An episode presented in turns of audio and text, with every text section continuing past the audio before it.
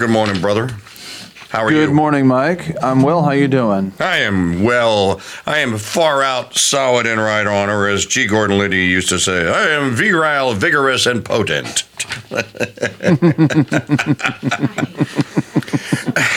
uh, brother, what's your school schedule like? Or is the school in session all the way through next week, and then you take the week off for Christmas off? Yes, we're we're. Um, let's see. I think the last days. I you know what? I have to look at the calendar, but uh, we we have we're still in school now, and uh, yeah, in fact, um, we have school. Well, okay, so Christmas is on a Monday this year. Yep. So we just, we have school all next week, and um, our Christmas vacation starts. Uh, ironically enough, on Christmas Day, it goes all the way to the to the to till um, th- that whole week.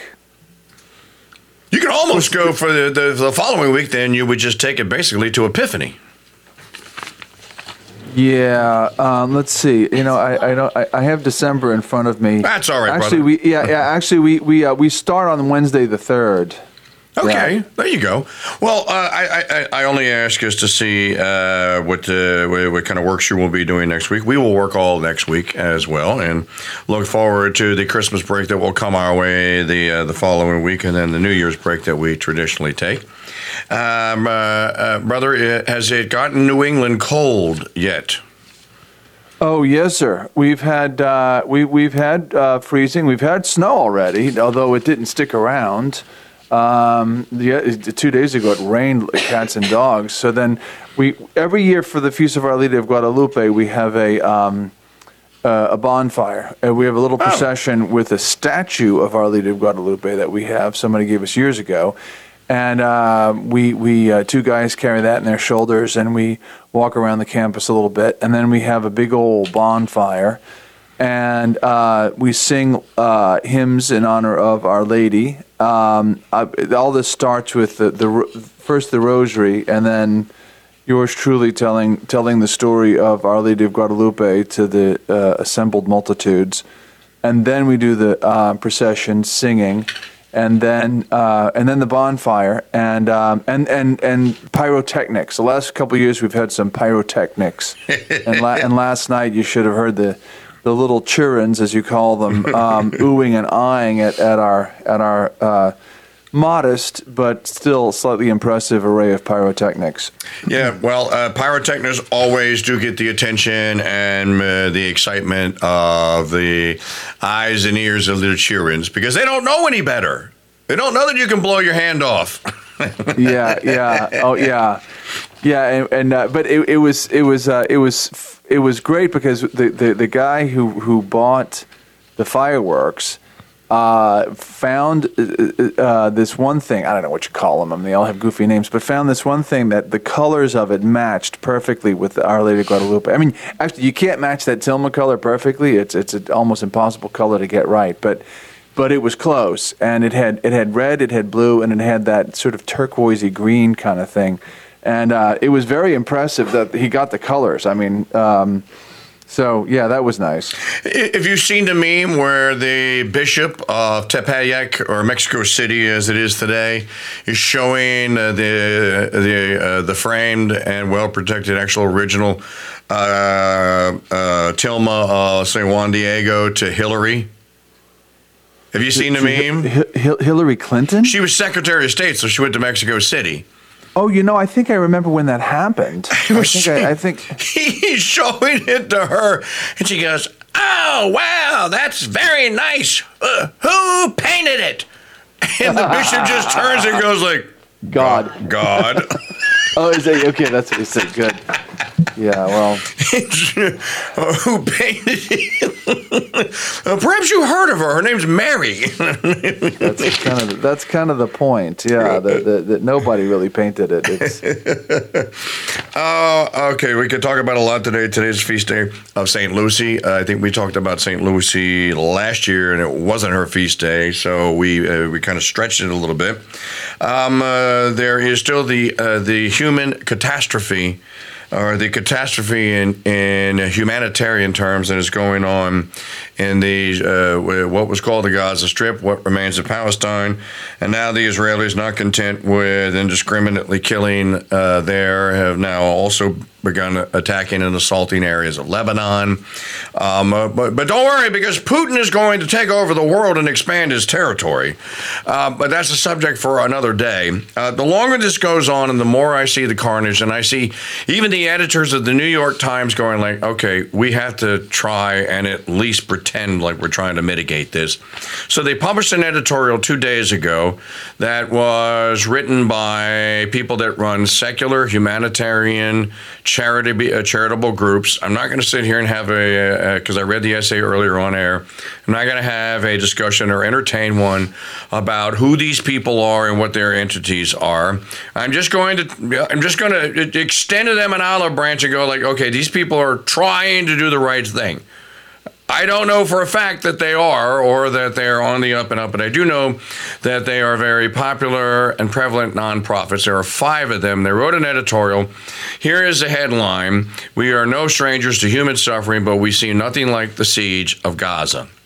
I already know where you stand on most of this, and I am trying to communicate to our listeners, many of whom still remain thirsty for knowledge and uh, remain in very furious debates and discussions amongst their friends and family members over this Israeli state and over the purported necessity of all Christians to protect it at all means and at all cost, and that anything that they do in the name of Jews and Israel is something that we're all supposed to just cheer for because it's, I guess, God's will to kill women and children and to cause human misery and suffering, unlike anything that's been seen since Yemen in 2015 to 2017, all in the name of the Jewish state and Jew holiness and the holiness of the chosen people of Israel. So we've already had discussions about this.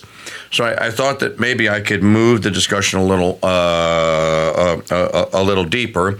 And in preparation for this, you might be proud of me, brother.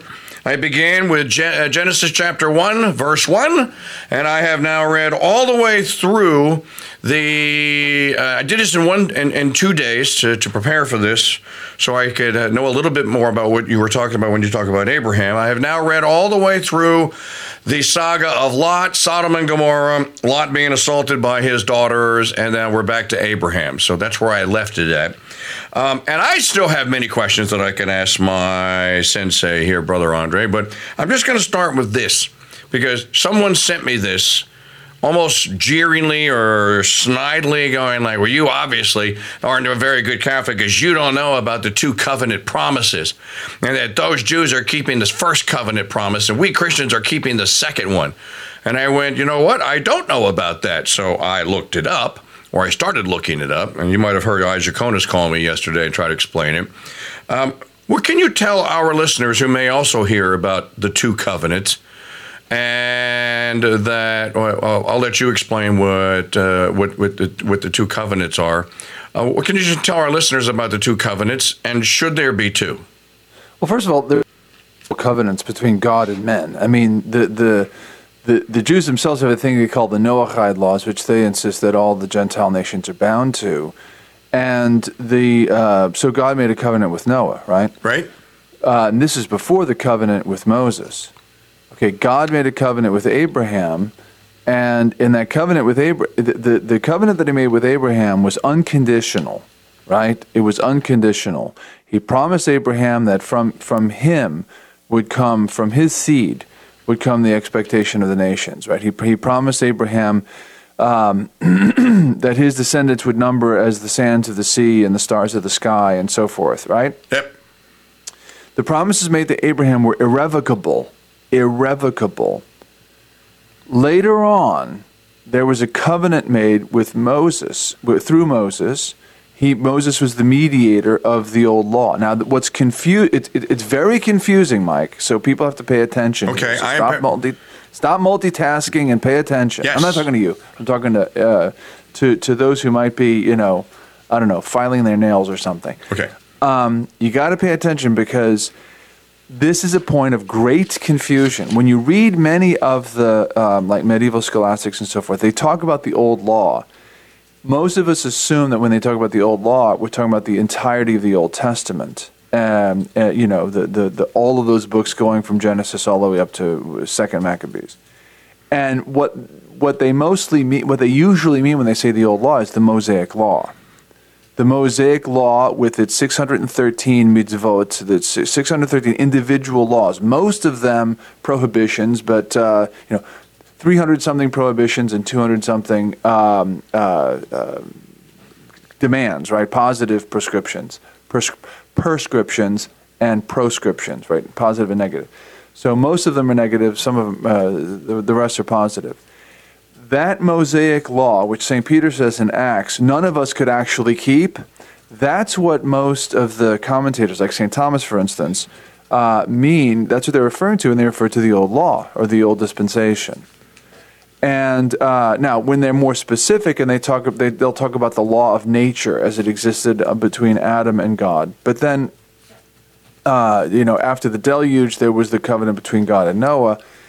But the covenant made with Abraham was irrevocable and not to be changed. The covenant made with Moses was conditioned. And it was conditioned on the fidelity of the people to the covenant. It was a bilateral it was a bilateral contract and it was definitively violated by the uh, offending party. And let me just give you a hint: it wasn't God. Okay. and because it, because it was violated, it was superseded. Now, he, now here's here's a key too to understanding this, that. Um, in the prophecy of Jeremiah, and I frankly I'd like to get it up in front of in front of my face because it's it's Jeremiah.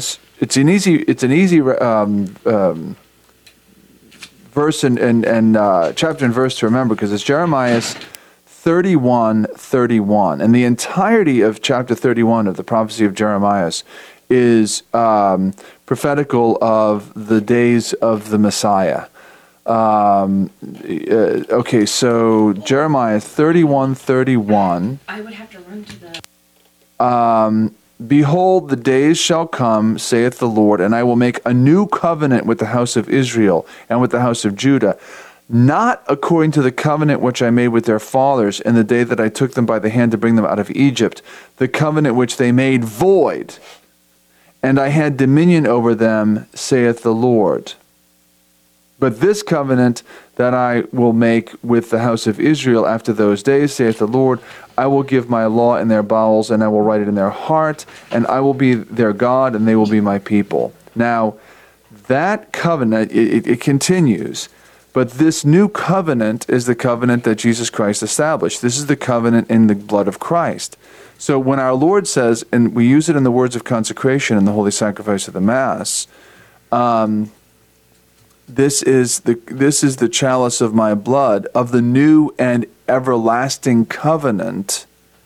He's echoing but altering the words of Moses when when uh, all of the appurtenances of the of the uh, tabernacle are made so that the worship could be made according to the Mosaic law under the priesthood of Aaron the, uh, and and the Aaronic, you know, Levite priests, right? Okay. Um, when all of that stuff is done, God says to consecrate it all with blood. So they have this massive sacrifice of all of these animals, and Moses dips, I think it's a branch of hyssop, into the into the blood, and he sprinkles.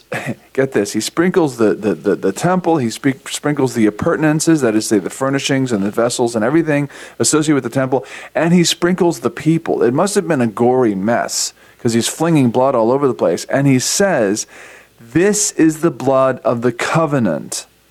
Our Lord then says, This is my blood, the blood of the new and everlasting covenant. He's echoing, again, but altering the words of Moses.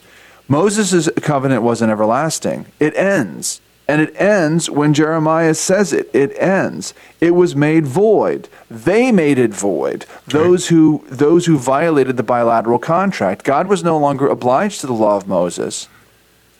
He he that that that, that covenant was violated. The promises made to Abraham are irrevocable, and St. Paul is explicit on this point. And what and what uh, what were those promises? That he made, made the promises to Abraham and to his seed. And as St. Paul says in the Epistle to the Galatians, if you are Christ's, then you are the seed of Abraham, heirs according to the promise.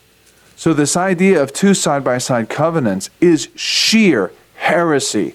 No one ever believed that. No Christian ever believed that until you end up getting these Zionist uh, Christians who are were at first a, a, a, a minuscule subset of Protestants uh, and it, you know, fairly early on in the history of Protestantism, but they were minuscule. They, they were more radical uh, Protestants. Luther, most mainstream Protestants didn't believe this stuff. Luther certainly didn't believe it. He was actually a vicious anti-Semite, and I mean that literally because uh, anti-Semitism is race hatred. It's based upon hatred of Jews because they have Jewish blood. No Catholic can be an anti Semite Yep. in the literal sense of that word. Now, anti Semitism has been given a very, nobody wants to define it. So if somebody calls you an anti Semite, the first thing you should do is say, define the word. Because you're going to find it's a very elastic word and it has all kinds of different shades of meaning given to it. And it, it, it generally means somebody who has a theological problem with Judaism and or uh, a problem with the modern state of Israel. And that's, I mean, but, but, but a, a Semite is a descend, is literally a descendant of Sem. So, ironically enough, Arabs are more Semites than most people who call themselves Jews today. Okay, can I So- uh, can I just uh, pause you real quick because Sure. I, I just read this and I told you I just read it. So I that's one of my questions that I had written down for you because as I'm reading this going like well wait a minute that would make Ismail's the the, the seed of Ismail he came from Sem that would make them Semites too wouldn't it? Absolutely. So that's what Arabs I'm Going okay, well how come the Arabs aren't Semites then? They are Semites. That's- they okay. absolutely are Semite. Nobody actually disputes that seriously. But when the word anti Semitism was coined, it was coined as a weapon, essentially. I believe it was in France by French Jews, but I but but but don't quote me on that. I'm not Okay. I'm not certain. You can quote me, but just say that I wasn't certain. Okay. I mean, I said it publicly, right? So, but yeah, but but but uh, you know, but anti-Semitism. I insist, and E. Michael Jones is is, is on this too. I heard you talk about him yesterday. Yeah, E. Michael Jones is is is. Uh, he- he- He's hot and cold, right? So, uh, uh, uh, uh, but anyway, when he's right, he's so right. He's like the girl with the little cur- curl in her forehead. Um, when he's good, he's very, very good. Um, and you know the rest. But anyway, he's very good on this point is, is that anti Semitism is a racial category. And it's like saying it's like saying it's like it's like somebody saying, you know, we really have to enforce the laws and, and put criminals in jail. And somebody says, well, you're obviously a racist because look at the statistics for crimes. No, that's not racism. That's I, I'm for justice. I don't care who it is that goes to jail as long as they, you know, as long as they've been given a proper uh, uh, access to defending themselves in a court of law. If they find guilty of a crime, they should be incarcerated. You know, p- people cry racism all over, but but uh, eh, but so if you're if so quite literally, if you're opposed to Arabs, you're also an anti-Semite. If you if you have race hate, race hatred for Arabs, you're actually an anti-Semite. But yeah, but so the covenant thing is so. But if anti-Semitism is defined as a theological difference with, with, with Jews, then I mean, all Christians for all times were always anti-Semites until Christian Zionism came around. But that's a bad definition of the term. I absolutely reject that definition, and that's why I absolutely reject the term being applied to me. I don't hate Jews. I don't to, either. To hate to hate to, to, to hate somebody because he's belongs to this this category is is simply wrong. Um, I mean, you know, it, it- of course, it depends on how you define the word hatred, because of course there. There, even with an Old Testament pedigree, ironically enough, King David said, Have I not hated thine enemies? Yea, Lord, I have hated them with the perfect hatred. And in his commentary on the Psalms, Saint uh, Robert Bellarmine says that here hatred means a, um, a, a strong resistance to the machinations of evil people. So if you have a strong resistance, say, to the machinations of the ADL or of the Zionists themselves or of, of some, you know, some people who are Jewish who are working on, uh, on some anti-Christian agenda, Well, that would be the Old Testament sort of Davidic type hatred. That's different than what most people mean by hatred. And that's why we have to that's why when we get into these see these people they they create their own narratives and they define the terms the way they want them defined. And that's why I demand define the word. Right, yes. Define the word. I, I think that the, the, the, that is a good thing to do. Um, uh, and I'm going to give you a, uh, an example uh, of this. Is actually uh, it appears today at amgreatness.com. Uh, someone asked me at the Catholic Land Movement, uh, why should I trust you and your radio show to give me the news and to get it and get the truth? And I said, okay, well, I'm going to give you here, here. Here's the Cliff Note answer. Um, I am in a forever uh, in my human uh, uh, existence here pursuit of the truth. And uh, I pursue the truth through uh, the through acknowledging that reality exists. What is truth? Conformity of the mind to reality.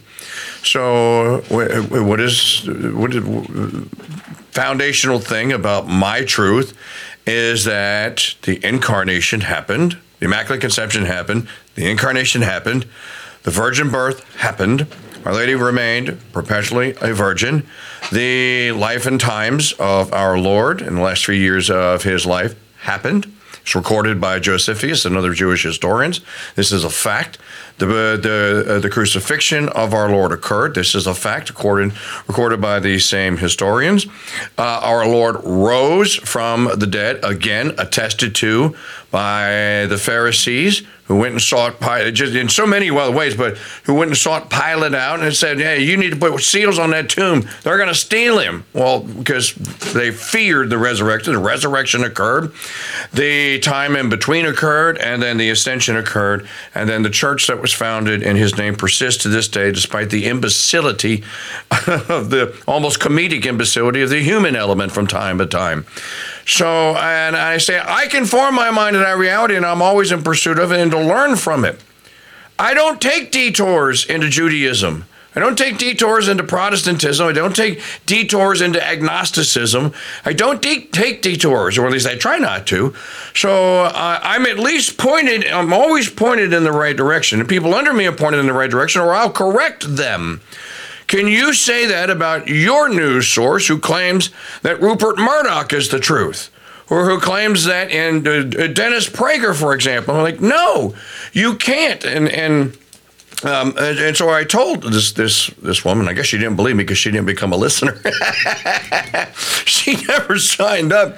But uh, I, I I told her I said, be very careful living your life by what you call news that is dispensed to you by people that deny the only truth that matters, yep. and that is the truth that is found in the creed.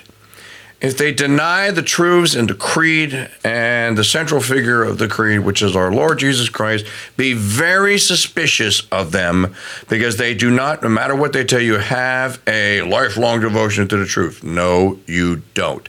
Case in point Dennis Prager.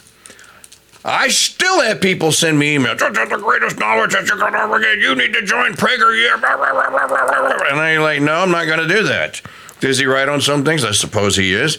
Is he wrong on the things that are really important? Yes, he is. Here's a perfect example. December the 13th today. Here, here's the title. Yes, anti Zionism is anti Semitism. Okay, the headline is wrong. The headline is, is not correct. No, it's not. It most as a matter of fact, you have it backwards. Anti Zionism, which is a which is a as you said, a complete Zionism, a complete and total heresy. I'm keeping with the faith, and I'm yeah. saying that my Jewish king, my Lord, that his immaculately conceived mother, a Jew, the foster putative foster parent, a Jew, all descended from the line of David. This that, that's the reality. I am defending that. That can I, I cannot possibly be an anti-Semite. No. No, and I mean, I, I was interviewed by a journalist. I, I shouldn't have taken the interview. I've learned an awful lot since then. But I was interviewed by this really, really, um, honestly, it's it's just to say, really dumb journalist. And her producer was sitting over to the side. This is the clever guy who was going to cut it all up afterwards. But um, but you know, she's like pinging me on my alleged anti-Semitism, and I said, "Look, ma'am, the the most." sacred thing I do on a daily basis is to receive the body, blood, soul, and divinity of a Jew, Jesus of Nazareth, uh, in Holy Communion. That simply is non compatible with anti Semitism. And she she was actually a Catholic. I mean, she was a cradle Catholic, a very liberal, and, and, and, and, and her Catholicism was, you know, I think a little. She confused it with like being part of the Democratic Party, but um, but um, uh, you know, there are many Catholic Irish in Boston, which I think is what she was, who are like that. Um, Joe Doyle is a notable exception. Um, but anyway, she, she looked impressed, like, oh, okay, I never thought of it that way. Uh, of course, the editor, the uh, the producer, cut that out of the interview, and that didn't air because they couldn't have me saying something that sounded reasonable. Um, that's that's what that- that that's why Joe Doyle, when he's when he's coming up against these real insidious journalists, he insists that everything be live um, and and they can't edit it. And he gets in sound bites that they wish they could get out, but they, but they can't. It's, it's too late. Uh, but uh, I'm not as quick as Joe. Joe's been doing this for, for decades, and he's and he can speak while inhaling too, which also helps. yes, he can. Yeah. but uh, yeah, he's a he's a, a real polished pro on that stuff. Uh, but and and since that time, I made uh, took this this uh, interview stupidly. Uh, Joe became my media advisor, so uh, I don't I don't make those mistakes anymore. But um, anyway, so where where were we with the discussion? So I think I think we settled the. You know, actually, Mike, let, let me just include this one thing. There's there's one wrinkle I have to include in this. Sure. You, you, the, the, the Christians um, who um talk about this two covenant theory stuff, which, and by the way, no Catholic can say this. This is completely obliterated for Catholics. It's utterly, utterly, and completely incompatible with Catholicism. The Church has ruled definitively on this. You can't, you can't practice the the the uh, the Old Testament uh, s- sacrifices. You can't, you know, when it come when it's Easter time, you can't practice uh, you can't go to a Seder meal. I mean, some people do these sort of fictitious Seder meals. He's like, they, they stage these things so you can see what the Jews used to do at the time of our Lord. I mean, arguably that, that, that might be okay, but if it's a religious ritual, I'm, I'm saying argument might be okay. Let me be more explicit. If all you're doing is staging something to see how they did it, they ate this stuff, then they drank this stuff, then they did this, that, that's an academic sort of thing. Um, that's okay. But as soon as it becomes a religious observance, Right.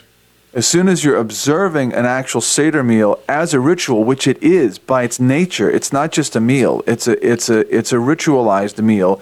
It was in a way prefigurative of the Mass. Although the people who say that the first Mass was a Seder meal are simply wrong. The Seder meal came to an end, a new ritual began after it, and that's the Mass.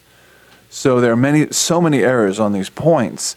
But um, but if somebody uh, uh, practices the Seder meal as a ritual, saying, you know, oh, I'm I'm practicing this Old Testament ritual, it's biblical.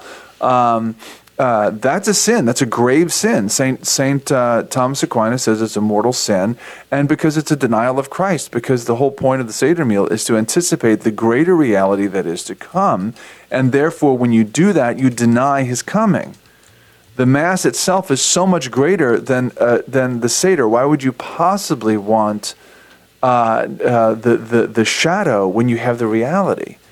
And that's what's wrong with a lot of this um, th- this sort of. Uh, I, I don't know what even to call it. This indifferentism, this this ecumenical thing, uh, where we, we want to take and mash up Old Testament rituals with New Testament rituals. No, there was a break. There, but there was a there was a, a, a break in certain aspects, but there's a continuity with other aspects. And what do I mean here? So so many uh, arguments between Catholics and non-Catholics, and between between Catholics who are know what they're doing and, and, and, and Catholics who are confused can be settled by a proper understanding of two, two concepts. One is the continuity of religion, and the other is what is it in the old law that continues, and what is it that that uh, was put to rest. So the the Old Testament was not evil. Our Lord said, "I have not come to destroy the law, but to fulfill it." Now, when he came to fulfill the law and the prophets, some aspects of, the, of, of what was in the Old Testament continued. And what would that be principally? Well, St. Thomas divided the, the, the old law between the ceremonial precepts, the judicial precepts, and the moral law, right? Ceremonial, judicial, moral. Those are the three aspects of the old law and the ceremonial were put to an end. This is why we can't do the Seder meal. This is why we don't have the temple sacrifices. This is why we don't, you know, uh, uh, have um, various uh, observances when you know that we don't we don't circumcise. Um, we don't, you know, have the the uh, the ritual, uh, the concept of ritual impurity and therefore ha- a woman has to go and get herself purified 40 days after the birth of a boy and 80 days after the birth of a girl. Yep. All that's been obliterated. That's the ceremonial law because all of those things were fulfilled in Christ. For instance, Saint Saint Peter compares baptism to circumcision, uh, and favorably, right? So baptism's better, right? So that's why we don't circumcise. And until, you know, a, a bizarre 19th century Anglo American phenomena entered the world with uh, uh, so called medical prophylactic therapeutic, uh, uh um, I almost said abortion, um, uh, circumcision, uh, Christians didn't circumcise. Right? So th- this is something that we just didn't do and, don't, and, and shouldn't do. Right? I mean, as a, if it were simply a medical procedure for because somebody's got a disease or something, okay, that's fine. You can cut off diseased parts to, to, to save the healthy parts. But um, so called prophylactic use of this is wrong. There's no reason for it. You don't cut off healthy tissue in order to prevent a disease that may or may not come uh, 70, uh, seven decades later um, no more than you would lop off a, a girl's mammary glands mm-hmm. when she's born so that she doesn't get breast cancer right? It's it's the it would be the same argument. It would be the same abomination. But the point is about um, so we don't follow these rituals anymore. They're done. They're over. They're they're they're they're, they're fulfilled in Jesus Christ and in the superior rituals and superior ceremonies of the new law that were instituted by instituted by our Lord Himself the, the other part, the judicial precepts, you don't stone disobedient sons to death anymore. You don't, we don't stone adulterous uh, wives. Uh, we don't do any of those things that are unique to the, to the judicial precepts of the Mosaic Law. They're, those are no longer obligatory, and they and they haven't been followed. They weren't followed in Christendom uh, after the after the, the coming of our Lord uh, what remains? What remains is the moral law, right? Essentially, the natural law, essentially enshrined in the Ten Commandments, with the exception of Sabbatine observance. Uh, the uh, uh, the Ten Commandments are essentially the natural law. That's right. So that remains, and and it, it's so funny. I was in an argument on Twitter. Uh, it wasn't much of an argument. I just I posted something about oh something was trending on Catholicism.org. I have no idea, but I had this thing I wrote a dialogue with a gay Christian. Some a gay Christian was in quotes.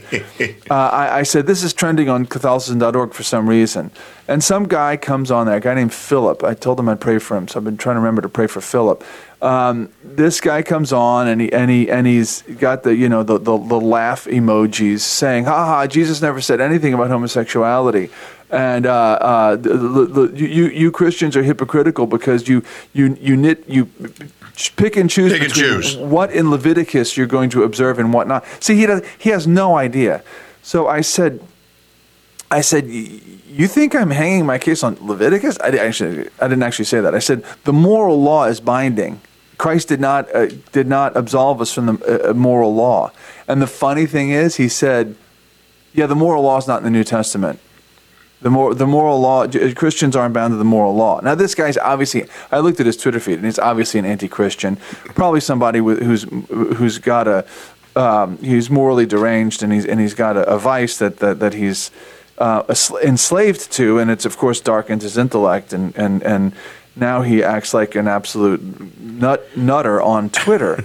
uh, but I, I, told him, I, I mean, I wasn't going to sit here and argue with him. I made a few points, and I said, this is completely, you know, if, if you really think that Christians aren't bound to the moral law, you, you don't know anything about Catholicism, nothing, and you ignore, uh, you know, much of what St. Paul says in his epistles and I'll pray for you, Philip. And you could have uh, pulled a brother Francis on, and you could have said, "And then I gave him one zinger as I went out the door." yeah. okay, we're speaking with Brother Andre Marie, host of Reconquest Radio here on the Crusade Channel, live talk radio, the way it should be here. And we're, we're, we've been in a, weeks long, months long uh, conversation here about Zionism and about Judaism, and uh, today about the uh, the supposed purported two covenants.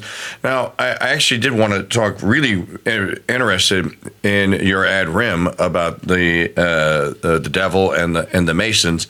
Um, but we may, you may have to get back to class. But I have to ask this question because I, I see it come up in the chat room. I see it come up on Twitter. It has been thrown back into my faith. And that is, well, you obviously don't know your own faith because the Second Vatican Council changed that, and the Jews now there were two covenants, and Pope Benedict. Oh no, the, the, the, did not say that. It absolutely did not say that. Okay, that's what I say. Well, Pope Benedict, your Pope, your Pope. They say if they know you go to the Latin Mass, our Pope is Benedict, right? Your Pope said it, and he he repeated it, and Pope Francis has said it and repeated it. And I'm like, well, then that's a personal opinion, then, because the teaching has not changed. Am I right? You're absolutely right. Okay, you're absolutely right. The the in fact, in fact um, you probably heard of a gentleman named Robert Sungenis, haven't you? I have heard of him. Interviewed okay. him many times. So Robert Sungenis, uh, something very interesting happened many years ago. It's uh, easily uh, ten years ago, probably more than that, probably closer to fifteen. And Robert Sungenis um, was arguing about the issues regarding this, regarding the covenant and the supersession of the Mosaic law by the the uh, the, the the law of um, the new law of Christ, and people were jumping all over him and quoting this and quoting that. And one of the things that they quoted was the official catechism of the United States Conference of Catholic Bishops, which of course hardly anybody ever reads, but it does exist. So. It, now, now keep in mind when people say Benedict says this and, and Pope John Paul II said this and everything, Remember, I said there's lots of confusion about this, right. and and and people confuse the old law with, with the promise made, promises made to Abraham and the covenant with Mo, with the covenant with Moses. They confuse the covenant with Moses with the promises made to Abraham. The promises made to Abraham were absolutely unconditional. If you take many of the statements that are made by some of the more recent popes, they're talking about the promises made to Abraham. In fact, it's explicit in some of the things that they said. They're not talking about the Mosaic law. So when people talk about the Mosaic, you know, if, if somebody says the promises made to Abraham are still valid, of course they are. Of course they are. We're living them daily. We're living them daily. Right. Again, okay. go back to St. Paul in Galatians. But the, the, the, the, that's not the Mosaic covenant, and that's not what the Jews live. That the modern day uh, observant Jews, people who are not Christians, right? They don't believe in Trinity, they don't believe in the incarnation, they reject the new covenant they reject the New, the, the New Testament. Those folks aren't living out the promises made to Abraham. They're not, because the promises made to Abraham regarded Christ and they were fulfilled. So that's not hatred, that's just fact. That's a theological observation that Christians always believed. And if you, but if you look at, but here's the, the thing that happened with Sungenis the, the passage about this in the U.S. Bishop's official catechism was, was heretical. It was highly problematic. Sungenis sent a dubium to Rome, and his dubium was answered. Uh, I, I, actually, let's see, did, did they answer him directly? I forget. But shortly after his dubium was submitted, the U.S. bishops changed the catechism and uh, took out the problematic passage. Ah, so that it, so that it no longer talked about two covenants existing coexisting side by side. And that w- that was a huge victory actually. I was i was super impressed that that happened. I did not expect that that could have turned out that way. But he sent this dubium and shortly after the us bishops on instructions from rome altered the catechism and instead of having in it what they had they simply excerpted they quoted something from the catechism of the catholic church which absolutely does not endorse or teach dual covenant theology. It absolutely does not. And what's dual covenant theology? That there are two covenants side by side. No, that's heresy. Catholics cannot believe that. Okay, so uh, I I think that we have definitively answered uh, that question. And by the way, just for the edification of people that uh, think that uh, certain things may be said during this show or maybe said during an episode of Reconquest or during uh, uh, Paratalk or any anywhere else where you would hear it here, it shouldn't matter which mass I go to or brother goes to when we're talking about dogmatic things that are taught. Doesn't matter. It doesn't matter whether I go to the new the, new rite of mass, whether I go to the, the, the Greek Melkite rite, or the Ambrosian, or whether I go to the Ukrainian, or the you know in, in New Orleans we actually have a Byzantine or Byzantine, however you wish to pronounce it. Uh, there's actually a, a Byzantine church. It's on Carrollton Avenue. I have friends that go to their Christmas mass every year because they say it's beautiful. It doesn't matter.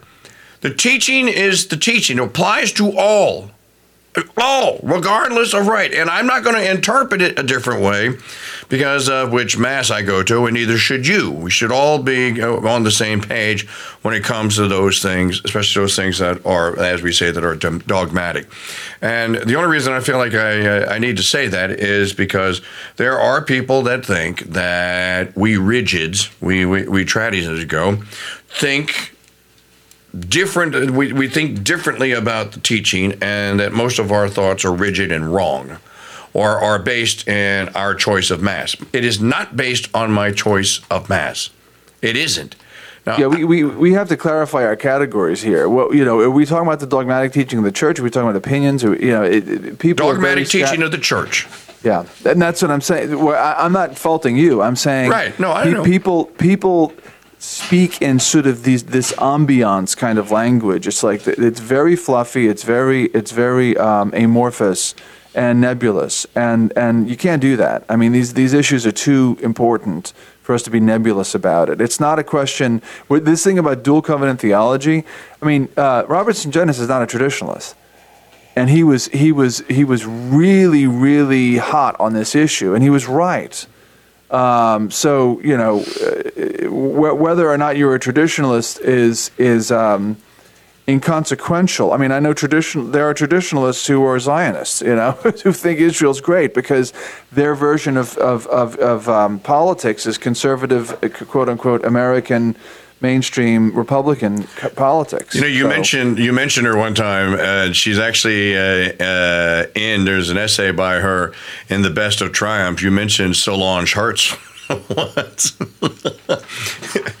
I should just buy. I should find out. uh, I don't know. Maybe John Sharp is republishing, who- who's republishing Solange Hertz's books. Like, for example, somebody gifted me a copy. This is 10, 12 years ago when I first started talking about this stuff on the Sirius XM channel. A pair of books showed up in the mail at the old studio in the old country, and they were written by this woman named Solange Hertz, and I'd never heard of her. One was The Heresy of Americanism. Um, and I don't even remember if I read the whole thing, I, but I know I do have it in the library. It's in one of the book uh, collections that I stored, thinking that we were going to sell the house and move quickly. But I do have it. Um, there is such a thing as, and people have written about it, as the heresy of Americanism, which is, uh, you know, and as I said, I didn't read the whole thing. I'm not going to do it. You and I are going to do a discussion about because I didn't read it. Maybe you're familiar with it and you did it. I do know that I would divide, uh, certainly, and I would separate um, many of the uh, some of the things that are from uh, what Pauline Maier calls um, uh, American scripture, which you know, and and Maier before she died, she's certainly not one of us, but I did interview her and I did ask her about it, and practically speaking, she was like, these things that count that are today Ameri- what I call American scripture. It's like all men are created equal and endowed by their Creator with certain inalienable rights. Among these are the rights to life, liberty, and pursuit of happiness. That's what Pauline Maier said. That's American scripture. She goes, every uh, uh, um, American who thinks they're a patriot can recruit, can spout that one off the you know the, the, the top of their head. They all know that. and They all know others manifest destiny and things like that. And you know her book was uh, was was was kind of a secular takedown of that. Again, not going to discuss it, but there are a lot of people out there that are Catholics, and I'm not saying they're not good people. They're just they're just misguided. Look, I, I was one of those for years. I was a Zionist, Mike. Brother, I, I was, was, a lead neocon and pimping for the Iraq invasion in 2000. Believe me, I was an American scripturist. Yeah, I mean, I thought I thought Rush Limbaugh's "Bomb Iran," or I mean, he didn't he didn't compose it, but I thought I thought "Bomb Iran" was hilarious. I mean, I I, I, I um, this is why I get a little excited about some of these issues because I was I was snookered you know, well, I was snookered by all kinds of stuff. it happens to all of snookering happens. yes. you know what you, you are? You, you're not a pettifogger, you're a snookerer. and I'll get you too, my little snookerer. And I'm, and I'm the snookeree. And the snookeree. uh, I would like all of you to go and read Brothers Ad Rem, and, and if we had time, we would uh, discuss it. Uh, Order, Disorder, and the Wisdom of God. This is really good. And I was actually looking forward to it. Maybe we'll save it for next Wednesday, and uh, we'll do it on the next Wisdom Wednesday. Or maybe you did this as a reconquest. No, no, I, I didn't do it as a reconquest. Okay. There's a there's a lot to this piece uh, um, um, that, that, I think is worth unpacking. It's and it's not about Freemasonry. It's I mean I start by quoting Ordo ab Chao, which is a Freemasonic uh, motto, and I and I and I baptize it and uh, and most of it is about uh, well, as the name says, order and disorder and the wisdom of God. How God's wisdom brings order out of disorder. Um, that's really what it's about. And this is at uh, Catholicism.org. You can read it today. You should just go ahead and uh, pop your email address into that subscribe to Catholicism.org via email right there, and that would sign you up for the ad rem. Uh, oh. To, would it? Let, let me, I, yeah, there's a there's a, well, there's some confusion on that. That email address it, that's on every page. Subscribe to Catholicism.org via email. Yes. That's not for the ad rem. Okay, that's a separate. That's a separate thing, and in fact, uh, uh I'll drop that separate th- thing into the. Uh, into the chat room so okay. everybody can see that one. Okay, so um, it, it is the Feast of St. Lucy, and uh, as I said, I, I, know we covered her last year. That and it did a, a, really thorough deep dive on uh, St. Lucy, who is she's one of those saints that makes it into. I mean, she's in the Roman canon of the Mass. So uh, that's that's another thing. We you could probably do a whole reconquest on this. When when the, uh, our detractors and enemies, uh, or I like to say that oh, there's some part of, there's parts of that mass that were just made up, and that they were just done, you know, after Luther here to do this and that and the other, and that's not supposed to be, and that wasn't part of the Christian tradition, and Luther was the real traditionalist, and this and that and the other. I'm like, okay, well then how did Saint Lucy get in there? That's that's fourth century. There are saints from the third century in the canon of the Mass that are recognized. Are you saying that they weren't Christians? Is, is she not a? You know, some of this stuff is just it's so common to me. It's so practical and common sense. When I see Saint Lucy and I see that list of, of, of saints, Cecilia, Anastasia, and all that in the Mass, I don't question how they got in there. Why? what exactly is the question?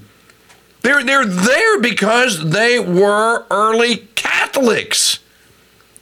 But some people seem to think that, that oh, there were no Catholics until in, in, until Luther straightened everything out. Nobody called it. Yes, they did. Yes, they did. Well, the, the, the, the, Council of Nicaea, right? So I, I, I believe in one, one Holy Catholic and Apostolic Church. Yes. Luther said he believed in the Catholic Church. Luther used the word Catholic.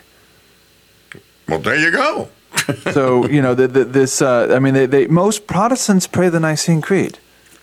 Most Protestants use the Nicene Creed. Now it's funny. They think they can. They think they can tweak it, just like just like they can tweak Scripture and and and and and, and, and cut and paste. Uh, virtually all Protestants, by the way, cut and paste Scripture. They did it with the canon, and they do it in Scripture all the time. Most Protestants today think that as long as you're a good person, uh, it doesn't matter what you believe. So they went from being uh, sola script, uh, they went from being sola fides to being uh, only good works. They went from most Protestants went from being faith alone to only good works alone is what saves you. But uh, and, and and and I mean, I can back that up with lots of anecdotal evidence because so many people, so many Protestants say it doesn't matter what you believe as long as you're a good person. Well, define good person. Well, the, you know, you, you, don't murder anybody, you pay your taxes, and uh, you, cross lady, you cross old ladies across the street and stuff like that. so it's it's it's a it's a works only religion. It went from it became the exact sort of inversion of what it started being. The Catholic system of salvation has consistently been the same since day one. It's faith and works. Faith, it, it's it's faith which worketh by charity, right? And it's very scriptural. So I don't know. It, it, it's hard to be too patient with uh, with people who who hold on to this these traditions of man that came into existence in the 16th century. True that, true that. Uh, brother, what is uh, actually on uh, tonight's episode? Uh, this is episode 401 of Reconquest. But let me add, we do have to be patient with them. Okay. Even well, if it's hard. Well, you, so, you, so okay. I'm adding that for myself, by the way, because I, I have to work on patience. Blessed are, well, if you just repeat the Beatitudes, and um, I forget who the priest was, it might even have been Brother Francis, blessed are the poor in spirit. Uh, uh, I think it was in Apologetics, the brother says something to the effect, you know, the Jews are sitting there and they're expecting the, the big Sermon on the Mount. Here, here, here comes our Messiah, and he's going to tell us how he's going to take the Romans on. and restore and restore us as you know restore our kingdom and all that and he comes out and goes blessed are the poor in spirit what Milka, what? What? what? uh, and I tell uh, uh friends and, and, certain family members, you know, oh gosh, such and such is on the phone. I don't know if I enjoy. I'm like, maybe they're just lonely. Consider it an act of charity. Maybe they just need they need you to answer that phone and talk to them and suffer through 40 minutes when it should only be four.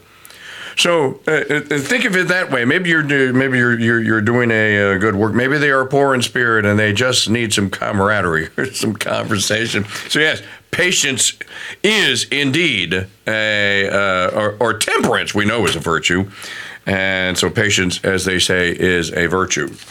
So yes, be patient always. Easier said than done, isn't it? Oh yeah. okay, so what is on what's, what's on episode 401? So episode 401 of Reconquest is called um, Confederates Catholics. Oh, and there's a new book out. Yeah. It's an interview with, I'm trying to drop it in the chat room, but I've got a private chat going on that I really have to close. I'm sorry I'm doing this to you, but um, I got to do this. Okay. Um, so uh, yeah, it, it's it's number four hundred one, and it's um, oh god, I can't. Cl- how do you close these private chats? It's in the top right hand corner. It's invisible. Uh, when they changed their style sheets, they changed it. You can't see it, but there is an X there. I can't. I can't. I, okay, I can't do this. Okay, so anyway, um, thank you, thank you, Maggie. Maggie so it's it called you. Catholic Confederates. My my guess is uh, Dr. Gracjan Kraszewski, and I owe a debt of gratitude to the Pole. Cesary Pawelek for uh, telling me how properly to pronounce um, Gracjan Kraszewski and I practiced it a lot. And when I got on the air with the guy, naturally I screwed it up. By the way, and, the, and he threw me a curveball because he pronounces his last name with the Polish pronunciation, Kraszewski, but he sort of Americanized Gracjan uh, to Gratian. So then I really tripped because I, I have a very feeble mind for, for Polish pronunciations. And after practicing it, he threw me this curveball, and I ended up falling on my face. But anyway, other than that, the interview went very well. And if Mike, you notice the sound is, the quality is a little different, mm-hmm. it's because I did it in this here office where I'm sitting right now. uh, for v- various circumstantial reasons that I won't bore you with. Um, so we, we did it late Thursday night last week because uh, Friday was the Immaculate Conception, and I didn't want to do that on that day. I didn't want to interrupt them. And Okay. he's on the he's on the West Coast, so uh, so it was like nine o'clock at night we started the interview. But wow, what a guy! I mean, brilliant and and a, an easy interview because he's because he's a great conversationalist. Uh, yes, and the thing I ran into when trying to book him was West Coast time. Yeah, yeah, that's it's it's hard. Yeah, Yes, so I'm familiar. But people are raving about the book. What what say you about the book? Uh, I can say nothing about it because I haven't read it. Okay. He sent it to me, and I still haven't gotten it. It didn't come in time for the interview.